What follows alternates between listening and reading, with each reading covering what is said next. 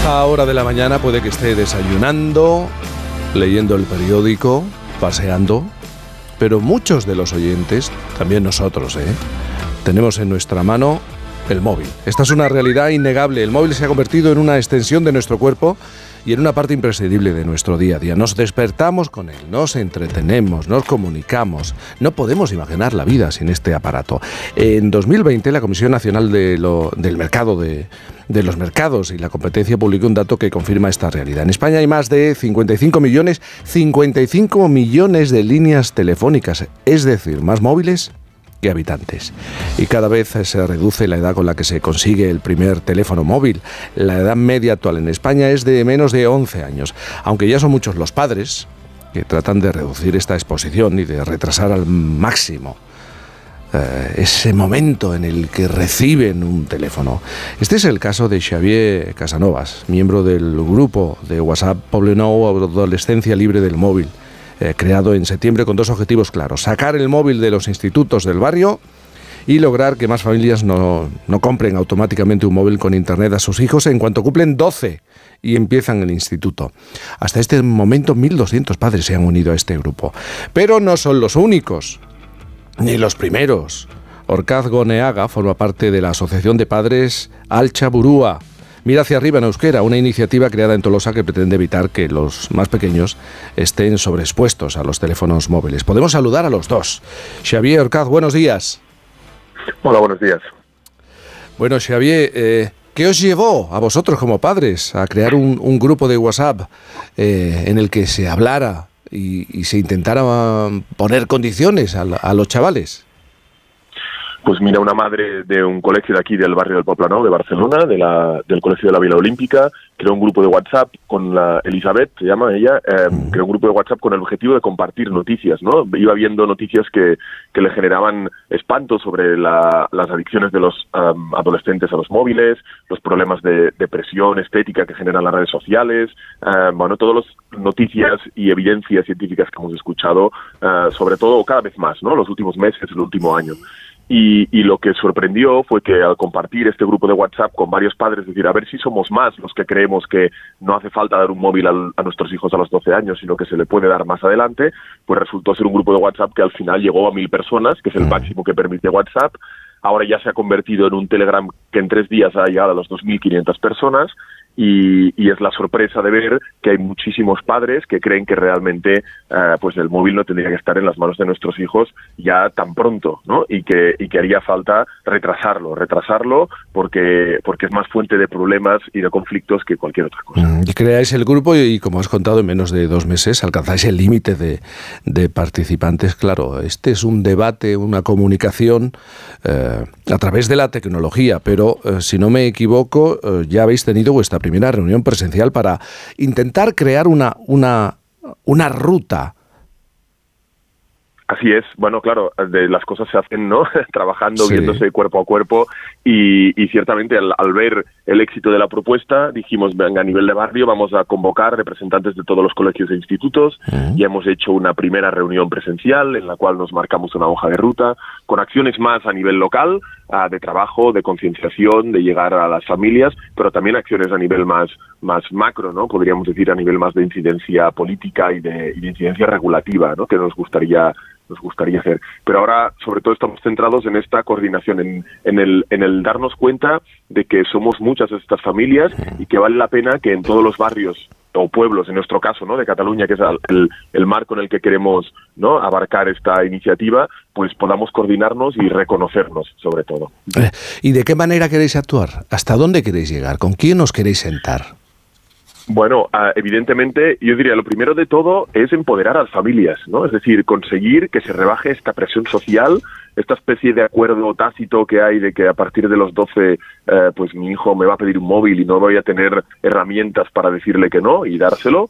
Y para rebajar esta presión social, el reconocernos es muy importante. Por ejemplo, una propuesta que nos gustaría tirar adelante es la idea de hacer un documento de compromiso de barrio, es decir, aquellas familias que estén de acuerdo en no dar un móvil a sus hijos hasta los 16 años, uh, pues signar un compromiso uh, que me permite a mí, cuando mi hijo llegue al instituto, con otras familias que quizá no conozco, pero que sé que también han firmado ese compromiso, decirle a mi hijo, mira, yo no te voy a dar el móvil, pero tú no vas a ser el único, porque hay más familias aquí, ¿no? Que, que, que están viendo y pensando lo mismo que nosotros, ¿no?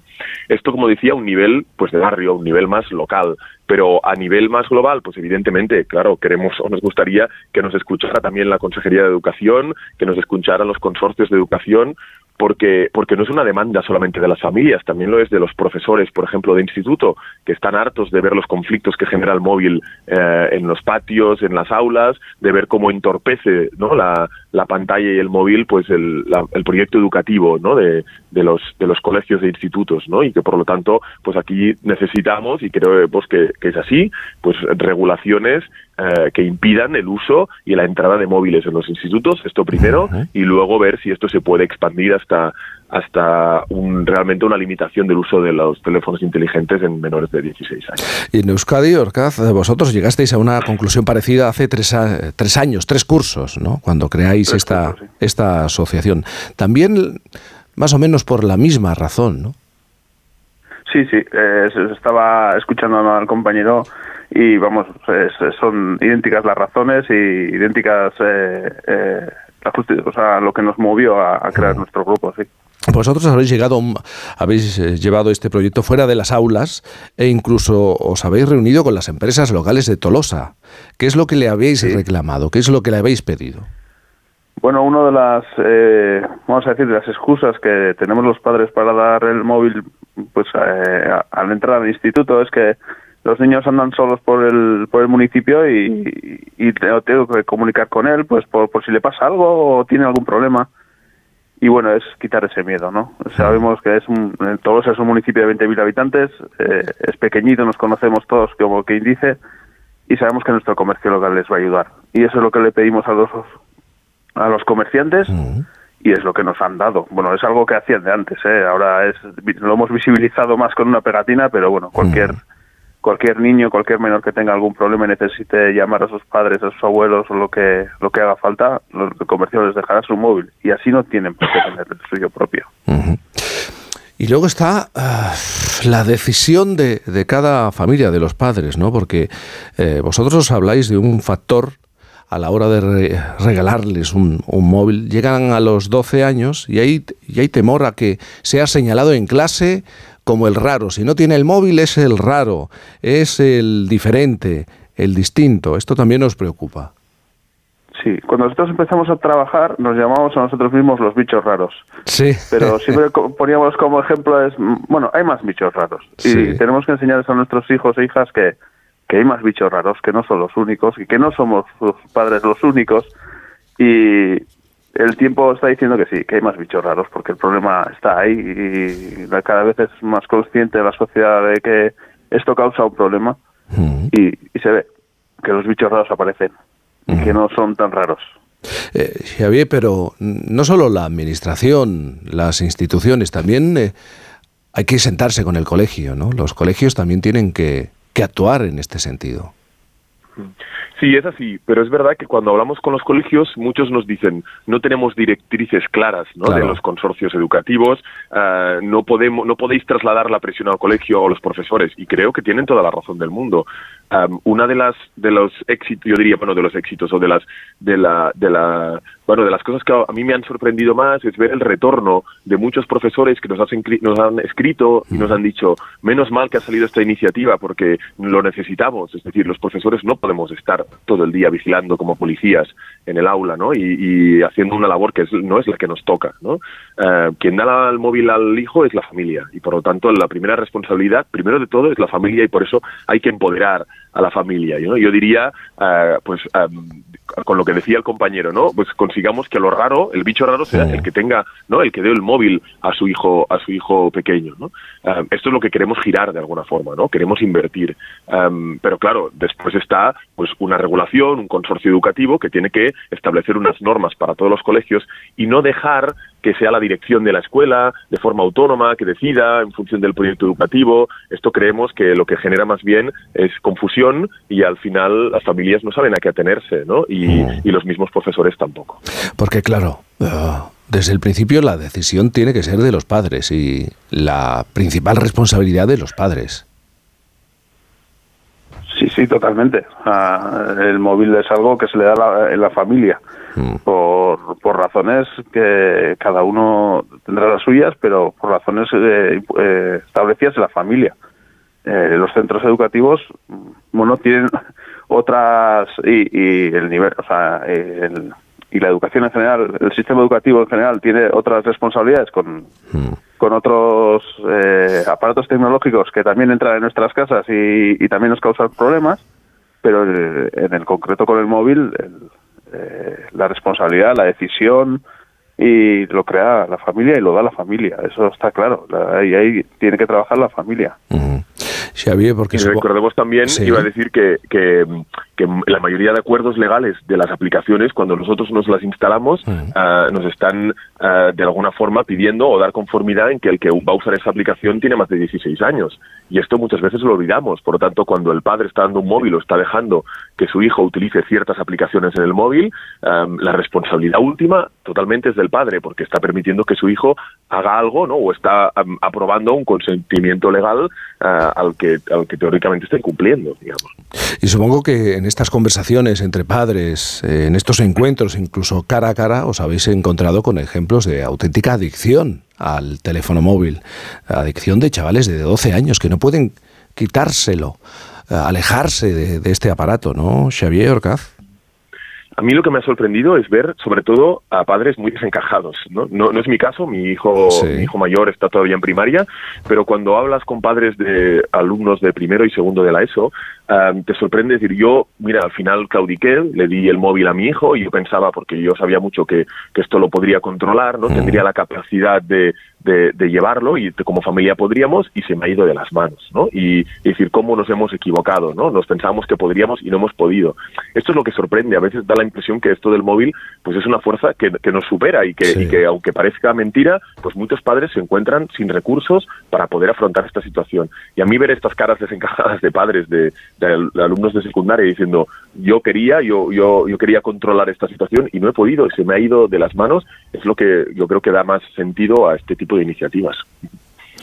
¿Os habéis encontrado? Yo añadiría, yo añadiría a ello que miremos los padres y las madres, miremos el uso que le hacemos nosotros al móvil, lo primero, mm. y veamos cuánto tiempo le dedicamos al móvil. Y luego nos pongamos en la piel de nuestros hijos, hijas de 12, 13, 14 años, con una con un cerebro todavía sin desarrollar eh, con un con un eh, con una capacidad de controlar mm. sus impulsos muy limitada por su edad vamos por por por, eh, por la por la situación evolutiva que están viviendo en ese momento y, y nos vamos y, y, nos reflejemos en ellos no si le das ese ese aparato no lo van a poder controlar pero no porque sus hijos sean, no, no, es que no lo van a poder controlar porque su cuerpo no le deja controlarlo. Claro, su cerebro, porque, son, niños, niños. Eso es. Y si nosotros, cuando miramos el uso que le damos al móvil, vemos que nosotros tampoco lo controlamos, pues pongámonos en la, mm. piel de un, de un, niño o de una niña de 12 años, o 13. Es que antes lo, lo, indicaba, la media de edad en España para el primer móvil es de 10 años. Claro, si le damos a un niño con 10 años, de 10 años, un móvil, le damos la puerta a todo tipo de contenidos, porque es muy difícil hoy en día. Hay aplicaciones y los padres pueden estar atentos, muy atentos, pero hay es, el acceso a cualquier, casi cualquier contenido. Yo Llorente, ¿qué quería decir?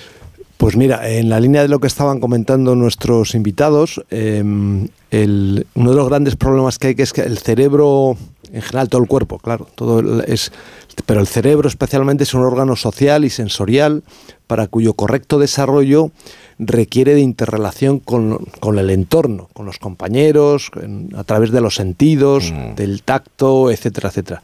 El móvil eh, interrumpe todo este, este, proceso de formación hasta tal punto que organizaciones estadounidenses como Common Sense eh, declara que eh, tras, tras investigaciones largas que, por ejemplo, las, los niños que usan móviles entre 12 y 22 años mm. tienen tres veces más posibilidades de tener depresión precisamente porque eh, eh, interrumpen los procesos de maduración sensorial. La, investigadora española Charo Rueda, en un libro que publicó creo que el año pasado, hablaba cómo afecta al desarrollo de la atención profunda, la que tiene que ver con la, mm. autopercepción, con la capacidad para concentrarse, con el desarrollo de las cortezas prefrontales, etcétera, ¿no? O sea, cómo está impactando todo esto a nivel del desarrollo cerebral, del desarrollo social de los jóvenes y también lo que señalaban eh, nuestros invitados, que también es, un proceso adictivo en el cual muchas veces mm. los padres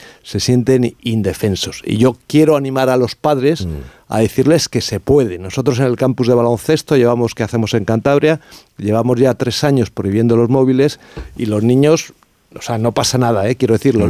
Ves que los comportamientos de los niños vuelven a ser los que han sido toda la vida, no que vas en el autocar y está cada niño con su móvil o haces una pausa de recreo y todos los niños están con el móvil en lugar de estar jugando, eh, interactuando con los demás, hablando. Eh, yo que sé, pellizcándose. Eh, Mira, estamos hablando del móvil, pero estoy pensando también en las tablets, en el uso de las tablets. En el colegio de mi pequeño se ha dado un paso atrás este curso y se está retrasando el momento en el que los chavales mm. interactúan con este tipo de dispositivos. Hace cuatro años me llamaron de un colegio aquí de Madrid que había sido pionero en la, en la implantación de sistemas digitales mm.